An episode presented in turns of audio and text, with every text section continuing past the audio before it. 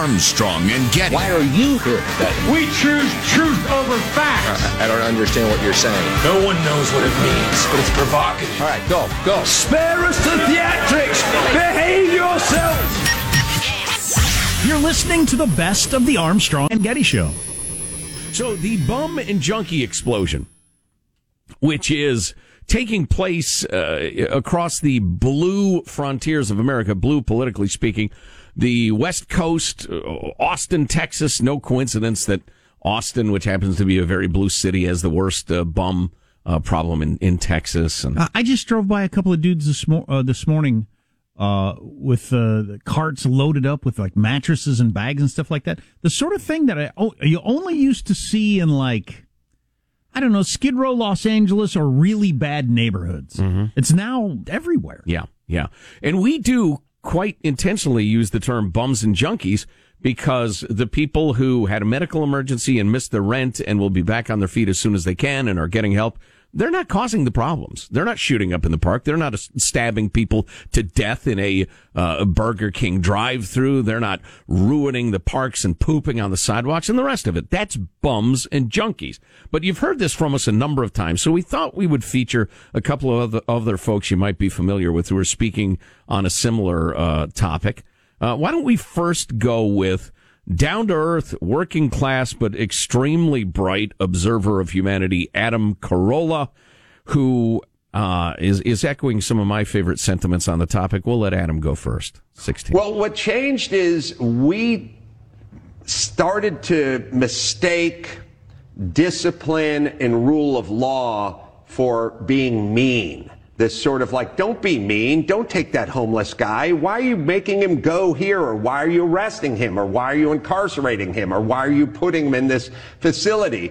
LA has become this sort of good vibes place where Mayor Garcetti and the governor of Los Angeles, governor of California, Gavin Newsom, everyone is scared of being called a bad person. And we used to realize that coaches and teachers and generals and the police force and the people, the mayor and the governor, when they enforced laws, they weren't bad people. They enforced laws. They're doing what they were elected to do. They're doing their job. Now, when official says, I want to get rid of this homeless camp, we're going to bulldoze the homeless camp, we're going to give it, it's like, why are you being a mean person? Why are you being a bad person? This is a zeitgeist that's washing over this nation. That the people, that the teacher that's expelling the student for being unruly has now become the bad person. Not the student, the teacher. We're turning on the rule of law. The way I like to put it is that we've decided that there can be no order if it isn't compassionate.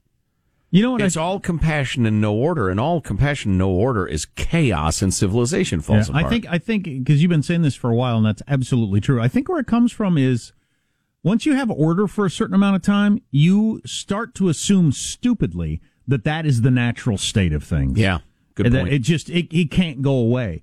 That civilization is the natural state of man, and you don't really have to do anything. Being mostly safe everywhere you go, in your home, and prosperous is the natural state of things. So, we need to get down to the edges where people are failing. Mm-hmm. And man, it is not the natural state of things to have this sort of order. What's frustrating about it is that this experiment has been tried over and over again, and you end up with early 70s New York, which was incredibly dangerous and dirty and disgusting until Rudy Giuliani, whose recent career has been a bit nutty. But as mayor of New York, he's probably the greatest mayor they've ever had. Because God, I love that clip too. Because he understood that the adults, listen, one of the keys to adulthood, it was funny, Jack was talking about his son and how he had to explain to him, look, a 10-year-old does not leave a wet towel in a wad.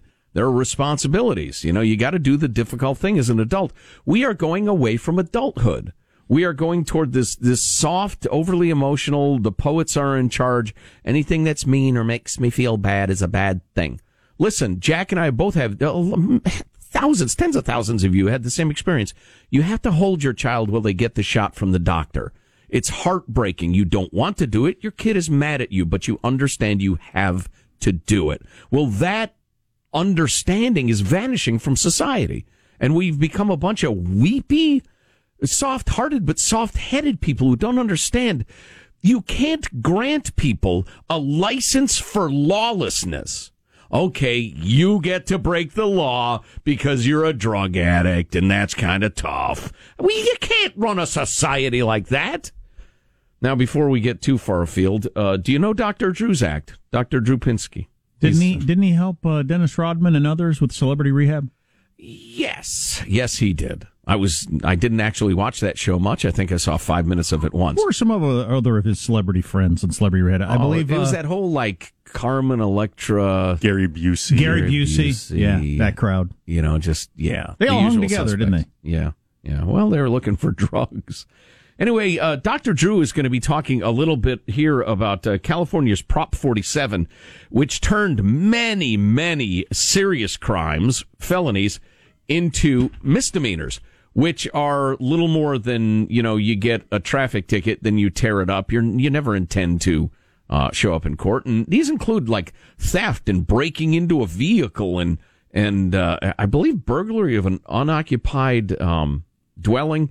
Forgery, all sorts of serious crimes now are slap-on-the-wrist stuff. Here's Dr. Drew. It's not just solving the mental health and addiction problem for the homeless. The homeless problem is a mental health and addiction problem. It has always been that, and to think about it otherwise is anathema. The fact is 47 is murder. It is murder. If you don't create consequences for drug addicts, they will use until they die. I agree, you should not be making this a criminal justice problem, but if you don't have leverage, some consequence for using, they will use until they die. And that is murder. It's making me furious. I've worked with this population for 30 years, and it is time that people who make the laws listen to people that treat the patients. Stop it already. Okay. Help us help these patients. It's making me sick. This is a brilliant counterargument to the idiotic yet often persuasive argument you hear that you shouldn't criminalize homelessness. You're criminalizing homelessness. No, you respond. We're criminalizing criminal behavior.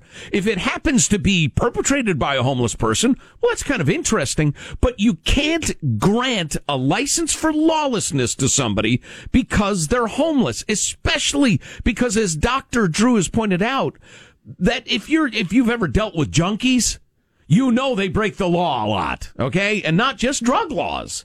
They steal, they defraud, they forge checks, they do all sorts of stuff.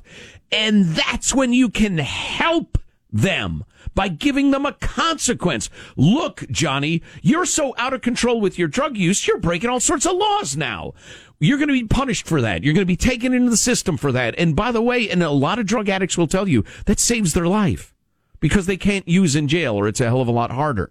And Dr. Drew is making that very powerful argument, I think, that when you remove the concept, we become a nation, a society of enablers, where we say to Johnny the junkie, who might be your son, who you love very much, maybe he's your friend, your coworker, your spouse. What you're saying to them is, we're going to do everything we can to make sure there are no consequences from your drug use. We're going to make it as easy as possible for you. And Dr. Drew, who is obviously getting really riled up there, is calling people with that attitude murderers. And I think he's right. The road to hell is paved with good intentions, because anybody who questions your idea is by definition, by your point of view, a bad person. How dare you go against me? I have good intentions. You are murdering people. I hope we've turning a corner on recognizing the homeless issue as a drug problem. Maybe person by person. I hope so. I mean, I hope these screeds are doing some good. But the misplaced, soft-headed, nothing but compassion crowd has many deaths on their hands and many more to come. Good morning. Armstrong and Getty. You're listening to the best of the Armstrong and Getty Show. Armstrong and Getty. This is the best of Armstrong and Getty. My kids are frightened to death of Ellen DeGeneres. What? For some reason. Really? And they saw her in the front row of the Grammys the other night, and they said, "Oh, there she is!" That's odd. Her face is on the Cheerios box. It's one of the cereals. So there's a big, it's a likeness of her or whatever, but it is kind of frightening the way it's a... Why is she on a cereal box? I don't know. It's some... I've never thought of her in terms of grains. Some contest of some sort? It's got something to do with something. I don't know. For kids? Well, I guess not every cereal is for kids. Anyway, she's getting more... You know, we're all aging. And, but anyway, my kids recoil in horror at the sight of Ellen DeGeneres. Enough said. That's not what she was hoping for. No, indeed. So that's not what any of us are hoping for. Yeah. To have small children recoil in horror when they see you, that's not what we're all trying to do when we put on our face in the morning. Speaking of recoiling in horror, watch where you step in San Francisco, where you may know that there are millions, hundreds of millions of dollars being spent on, well, keeping the city neat and clean, but a huge budget now devoted to human poo, because all the bums and junkies. This guy, Public Works Director Muhammad Nuru, was arrested Monday. He was arrested on suspicion of accepting bribes for airport concession contracts. Public Works guy. Top official, he was tasked with cleaning up San Francisco streets, which critics note remain cluttered with feces, trash, and used needles. So he's doing an SC job. Amid a homelessness crisis, yeah. Again, that is feces, trash, and used needles. Sounds nice, doesn't it? Let's go take a walk, honey. Nuru, who goes by Mr. Clean SF on Twitter, also oversees the design and construction of city facilities and the management of 1,600 employees. Its capital project portfolio is more than $5.6 billion. Wow. Yeah. Well, you feel like you can peel off a little for yourself if you got that kind of money sloshing around. Yeah. He's attracted criticism of late from homeless advocates for conducting sweeps of the city's homeless encampments. I'm with him on that. But the coppers, I think it's the feds, right? The FBI taking bribes. Allegedly innocent until proven guilty, Jack. How about that? I have become so... You know, you just got to satisfy yourself with a job well done. There was human poo on the streets. At the end of the day, there's less. That's a good job. That's your reward, sir. Not money. Be the best street sweeper. Exactly. I have become so cynical about the government and the way money is thrown around. Just, I'm beyond saving. And I heard a story over the weekend that I wish I could talk in detail about, but the people who were giving the information weren't doing it knowing it was going to get to me. Unless they expressly said it's off the record, give it to them. Give it to us right now.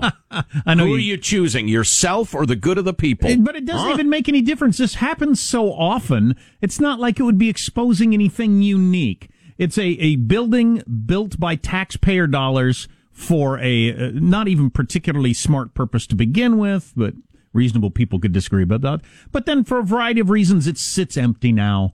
And it costs millions of dollars, and that happens all the flipping time. Yeah, I mean road projects and bridges and express trains in California and just all kinds of stuff. Mm-hmm. And companies that they put in bids and the government chooses them, and they get chosen because they got connections with people, and then it ends up in this particular case in this building, it cost 3 times as much as was supposed to originally start with, and we put up with it as taxpayers because we don't pay attention. Yeah. If somebody was working on your house and said, "Yeah, I'll re-roof your house for $80,000," and then they came to you and said, "That's going to be $160,000," you'd hire a lawyer immediately. Right? Exactly. You'd fire them that minute. You'd sue them out of existence. Yeah. But no, it can cost 3 times as much and still leak, and you just put up with it. Mm-hmm. I'm so cynical about that. It happens in every county, state, and certainly at the federal government level. I don't think there's any fixing it. Government has gotten so big, people care so little to pay attention to it. It's just, I'm just going to live out my life, do my best, and then die off. But we're hitting a trillion. Haunt people. We're going to have $1 trillion debt. Man, I wish haunting was a thing. Because how much fun would that be, man? I got a list. You don't know that it's not. Well, yeah, I would think somebody would be haunting me, although I try to be nice to people. You get a flat tire or crack your head on a cupboard door you didn't know was open, that's somebody haunting you. Really? Absolutely. Wow. That's somebody you wronged in the past who died. And are diseases caused by evil spirits, too? You laugh, Sean. You don't agree with my hypothesis? Are storms actually the gods are angry at us? Or okay. All right, super. Assume anything that bad is somebody I wronged who is now haunting me. I mean, I'm not going to like come back and stab anybody, you know, but to like terrify them for a night or two. But no, but just as punishment. But there's so much corruption, it might not be illegal, but it's certainly not what we have in mind when we pay our taxes. It would be illegal if anybody paid attention to it. There would absolutely be a misuse of funds charge, or people would be fired at the very least. But it happens all the time. It happens in whatever town you're living in right now. It happens, and your county and your state, and obviously the federal government does it regularly. And just gazillions of dollars get thrown around and spent. Yeah. Every tax dollar goes to somebody. I wonder who, and I wonder why. That's really the beginning of small government, or call it libertarianism, call it whatever you want. I don't care. Conservatism. The beginning of that notion growing in your heart is realizing your tax dollars are going to somebody. This building got built. It cost 3 times as much it was supposed to, and it just nobody cared. Nobody cares. Right. Right. Well, I tell you this, my personal philosophy is that the bigger the body of government, the more reflexive and enthusiastic I am about saying no new taxes, and squeeze them till they squeal. Federal government goes without saying. State government's utterly bloated and corrupt. You start to get down to your county or your town, take a look at it. Some counties are much more responsible stewards of funds than others.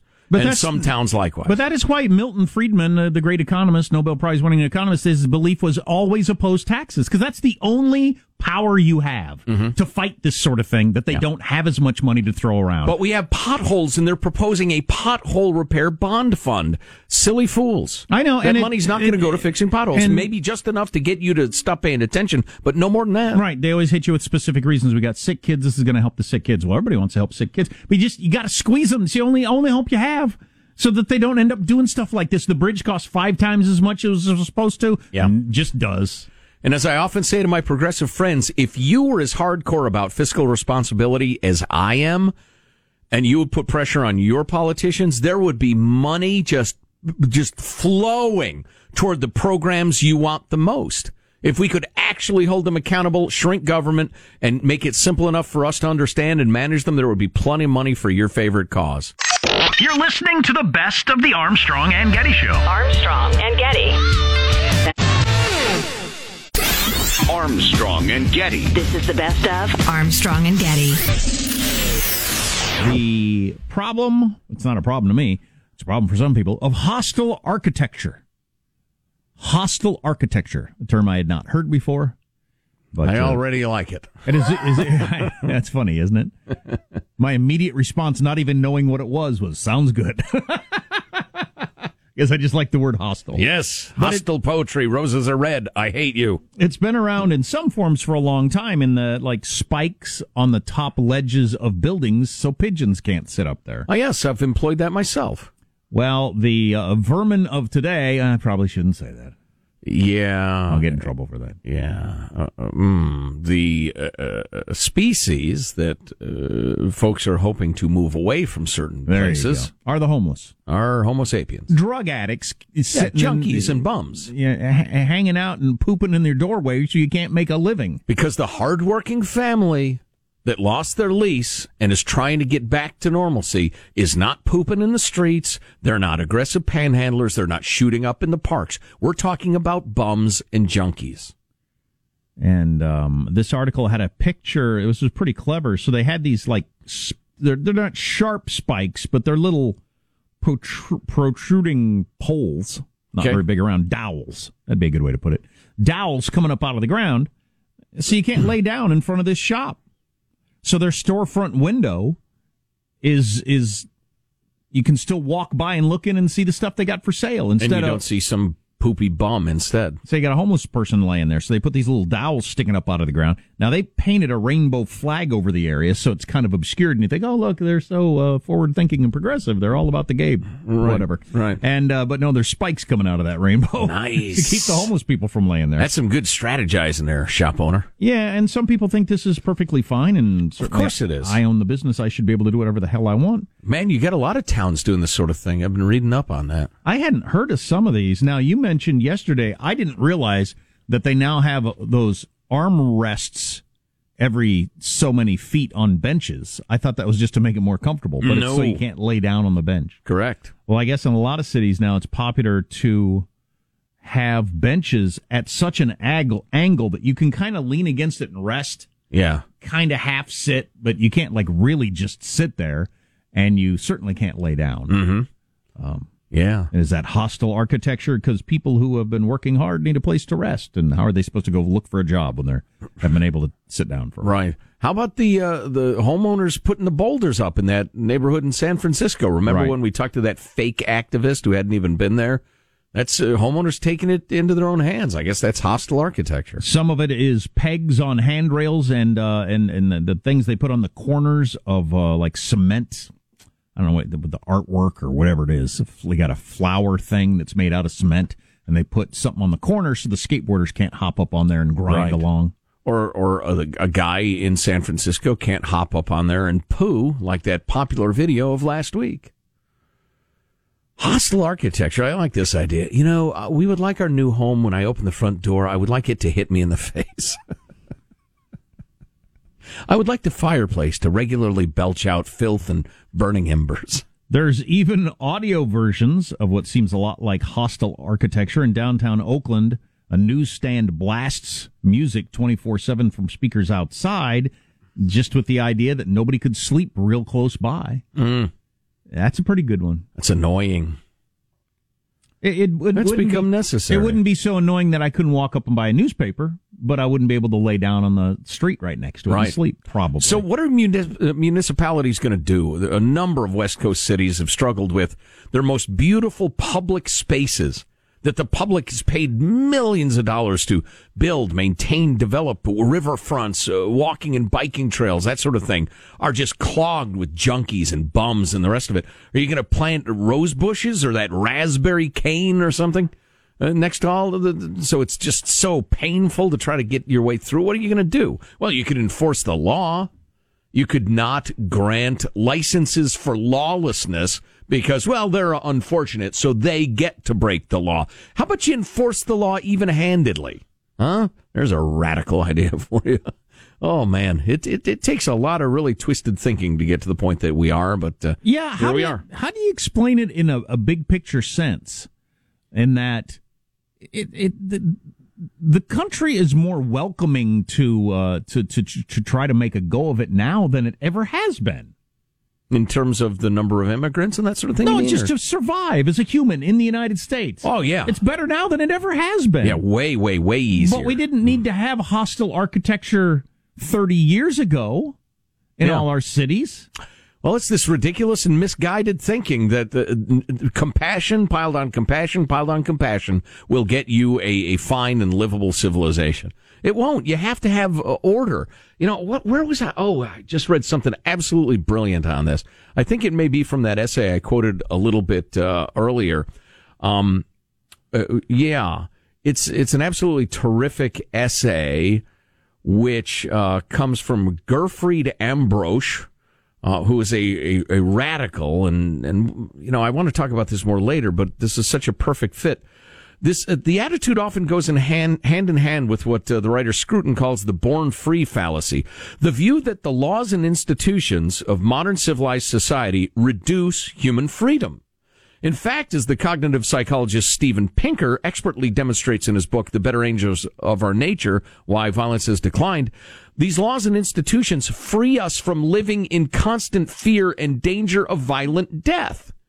Much the same is true for poverty, famine, and a host of other scourges, which have also declined thanks to what the MIT scientist Andrew McAfee calls the four horsemen: capitalism, technological progress, public awareness, and responsive governance. Could there be a better example? The bums and junkies.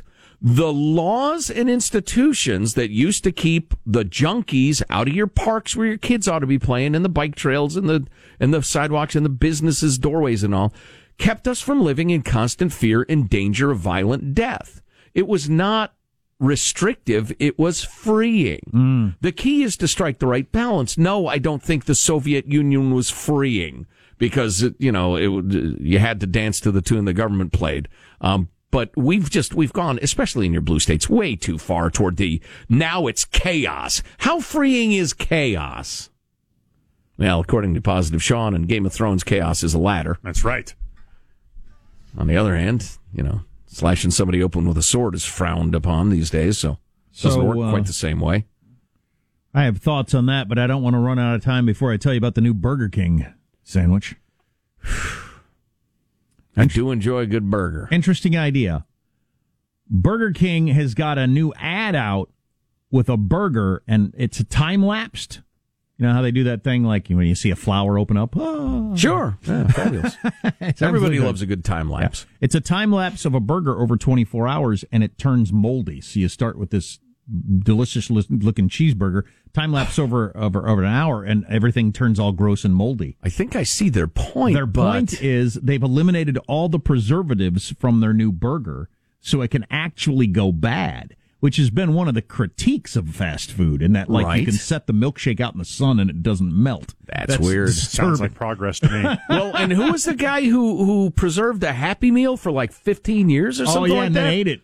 And it looked exactly the same. That's terrifying. Yeah. So they rolled out a Whopper with no artificial preservatives, colors, or flavors at more than 400 restaurants to see how it's going to do. Yeah, but the visual of the thing going bad, that's just not good. Yeah, this picture is pretty gross with all the mold on it. It made me want to vomit. Yeah. It's a sickener. It didn't make me want to eat a burger. Well, see, that's the thing. Now, if I have that image in my head, and I glanced at it literally, folks, he showed it to me and I recoiled from it. I've seen it for maybe a second of my life, and I may think of that when I go to the BK. Yeah, I get their point. They should have focus grouped that. So you think it'll have a net negative effect? I mean, you have 3-4 people in the focus group vomit on the table there at the meeting place. That's not good. It's kind of interesting that what they're touting is, look, this burger could go bad.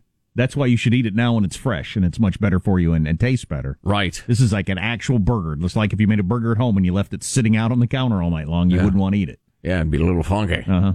Yeah. We'll see how that works out. I might try one of those. Well, the only takeaway I have from this is I really ought to make burgers on the grill. Mm-hmm. Always good. There's nothing better, That's what you do for the debate tonight. Grill some burgers, debate on in the background, a little conversation about socialism. Here's a little pro tip for you, because my burgers have won awards. Oh, really? Season the meat. Season the meat. What do you do to season the meat? There are a number of different products available. Pick your fave. They're in the spice aisle of your local supermarket. Like what? Oh, I've got one called Worcestershire Pub Burger. Really? That I really like. Sounds awesome. There are a couple of steak rubs that in a burger, just the meat explodes with flavor. I like bland. I learned that it makes a difference. I'm a bland guy, so I just have meat. Just the hamburger. I like bland, but that's just my thing. Right. Yeah. Right. Bland is my thing. That's weak. It's weak. Maybe salt.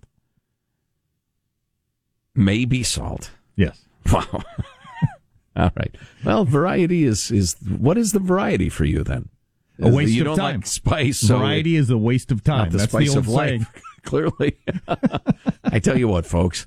For 100 reasons, you want to go visit Jack. He's a fine fella. But if you're going to eat, come to Joe's place. All right? Armstrong and Getty. You're listening to the best of the Armstrong and Getty Show.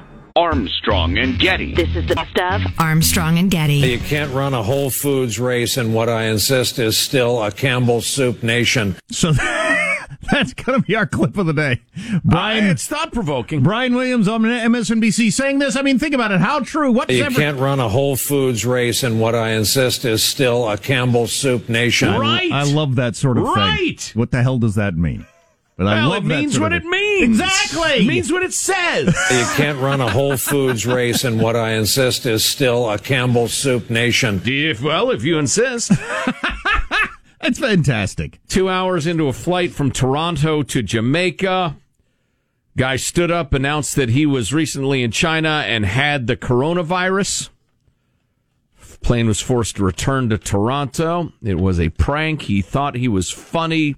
Oh, that is hilarious. He deserves the Armstrong and Getty scarlet eye on his forehead. Well, so in your world, you would put a tattoo of the letter I on there to show everyone he's an idiot. Said the captain, I guess this guy thought it was a funny joke, but it's really just weird. We're all very frustrated to displace 240 people just so selfish. et cetera, et cetera. Yes. You're a crazy person. Well, here... Close. He was a YouTuber, I believe. Oh, okay. Yeah. All right. So, the Scarlet Eye, Jack, it carries out two functions. Number one, it warns people in advance that they're dealing with an idiot. You idiot! So they don't lend him money, trust him with anything precious, hire him without careful consideration, right. That sort of thing. Loan him money. It is an outward warning. But I am a kind and compassionate man. You know that. It also is, in effect, I'm sorry, but I'm an idiot. Hmm. So if he does something idiotic, people think, well, he is an idiot. Right. So how angry can you get? So again, it's both compassion and punishment. A second nominee, if I might, these two jokers are doing 95 miles per hour on Interstate 10, Florida. I've not done 95. I was informed that it was a speed trap, so I maintained a reasonable speed. But I-10 is straight, and you want to go fast. Anyway, these guys were zooming along at 95 miles per hour. The coppers pulled them over. They figured out that the guy behind the wheel was the subject of an active felony warrant. Cop requested backup. They showed up with the canine officer. I believe the president calls them dogs. They call them canines. Well, that was my favorite tweet, is why didn't they have that dog there as the guest there and have him run down the aisle with Baghdadi's head in his mouth? Okay, you lost me at the end there. Best State of the Union ever! And I'd like to acknowledge, what was his name, Fido? Yeah, right. Fido, are you? Is Fido here? And Fido comes running down the aisle. Baghdadi's head swinging in his mouth. Wow. Well, Jack, you got to save something for next year. Anyway, so the canine shows up. The canine signals presence of contraband. Authorities found approximately 75 grams of methamphetamine, 1.4 kilos of the date rape drug GHB, a gram of cocaine, 3.6 grams of fentanyl, which is enough to kill Florida, 15 MDMA tablets, and drug paraphernalia in a bag labeled bag full of drugs. Wow. Scarlet Eye, right on the forehead. Zengo, tattoo it. Boom, right there in the sheriff's office. Labeling your bag full of drugs is that's a heck of a touch right there. While you're doing 95 miles per hour on a known speed trap. If that person isn't an idiot, who is an idiot? We'll talk about this next hour. Headline in the Washington Post, and you know exactly what they're trying to do with this headline. Rush Limbaugh joins the likes of Mother Teresa and Rosa Parks as recipient of highest civilian honor. Oh, that's subtle. Right. I didn't catch that at all. You've manipulated me into thinking it's improper. But we'll go through some of the other people that have received this honor through the years, and I think you'll be perfectly fine with Rush Limbaugh being on that list. That is unfreaking believable. For instance, good call. For instance, Ellen DeGeneres a couple of years ago. Ellen DeGeneres is fine. But she's not Mother Teresa or Rosa Parks either. Right. Wow. So we'll talk more about that coming up. That's hilarious. I know it is. I see what you're doing. How likely are you to actually get sick from being on a plane? I think we're all this way. You sit down and you hear the person with the wet cough. Oh, boy. God, I was on a plane with my kids, and another, you could tell it was a kid, had a really wet cough, but and I wondered, is he covering his mouth? I wonder. And the next, and he's constantly coughing. And one time he's coughing, I kind of leaned up a little bit so I could get a look. No, just watching a video and just coughing, nothing near his face whatsoever. Spewing it into the air. It's a sickening. When you are covering your mouth, it still ain't great Dad's, in a closed environment. But you're right; it's much worse. Dad's sitting next to him. Come on, Dad, tell him to do the vampire, as my kids call it in school. Yeah, come on. At least block some of the spewage. I swear humanity makes me crazy. Anyway, how bad is it to be on the plane with the flu going around and the coronavirus and everything like that? The WHO, the World Health Organization, has said that passengers seated in the same row, as well as two rows in front and behind of someone who's sick, should be notified of potential exposure to infectious diseases. Wow. They're not going to do that. Wow. They hand out a little form as you're getting off the plane. By the way, you've probably been exposed to an infectious disease. Thank you for flying, whatever airline. Oh, boy, I don't know what I think of that. So if they told me that 2 rows behind me, somebody's got the flu like my son had last week, which is not a good sickness to get. No. What am I going to do? Get off my flight and wait for the next one? Barricade yourself in the bathroom like me. With your son. He sits on the sink, you sit on the toilet, and just fend off the people angrily banging on the door. Now, that's the WHO going with 2 rows. Boeing did their own study, keep your planes in the air. It's more of a one rule. Oh, that's a great American comedy, Jack. Don't kick them while they're down. It's more of a one-row rule, according to their studies there at Boeing. 1 row behind you and in front of you. Other than that, you're probably okay. Of course, if the rows keep shrinking, 2 rows will be 1 row. How about the person sitting on top of me and the one underneath me? Yeah.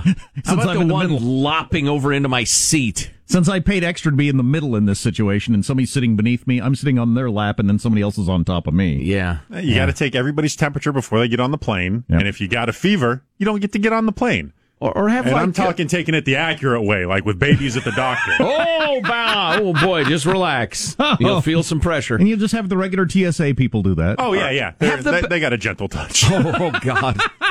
Or have the back 2 rows be the sick rows. Have them quarantined. Now, that's not a bad idea. Now, you got to go through there to get to the Johnny, so I'm not sure how that works. You all swap each other's diseases. Now you got influenza and the coronavirus. Enjoy it. It also said passengers in the aisle are at higher risk of infection than those in a window seat, because you're obviously more exposed to more people as they walk by. Yeah, coughing and hacking and breathing. So the doctors say take a window seat and only worry if somebody's in the row in front or behind. But again, if they are coughing and spewing... I know that, but what do I do with that information? Cleanse your hands? I already do. Try not to breathe? Wear a mask like you're in China? Don't breathe is a good one. Stop breathing. Yeah. Oh, my gosh. Well, you can't freak out about this stuff or it'll make you crazy. No. Boy, having my son getting as sick as he did over the weekend with the regular flu, I definitely don't want to catch that. Yeah. Or give it to anybody else. Indeed. Well, we don't want it from you. Yeah. Maybe we're all going to start wearing masks like they do in the Asian countries. Oh, boy. Armstrong and Getty. You're listening to the best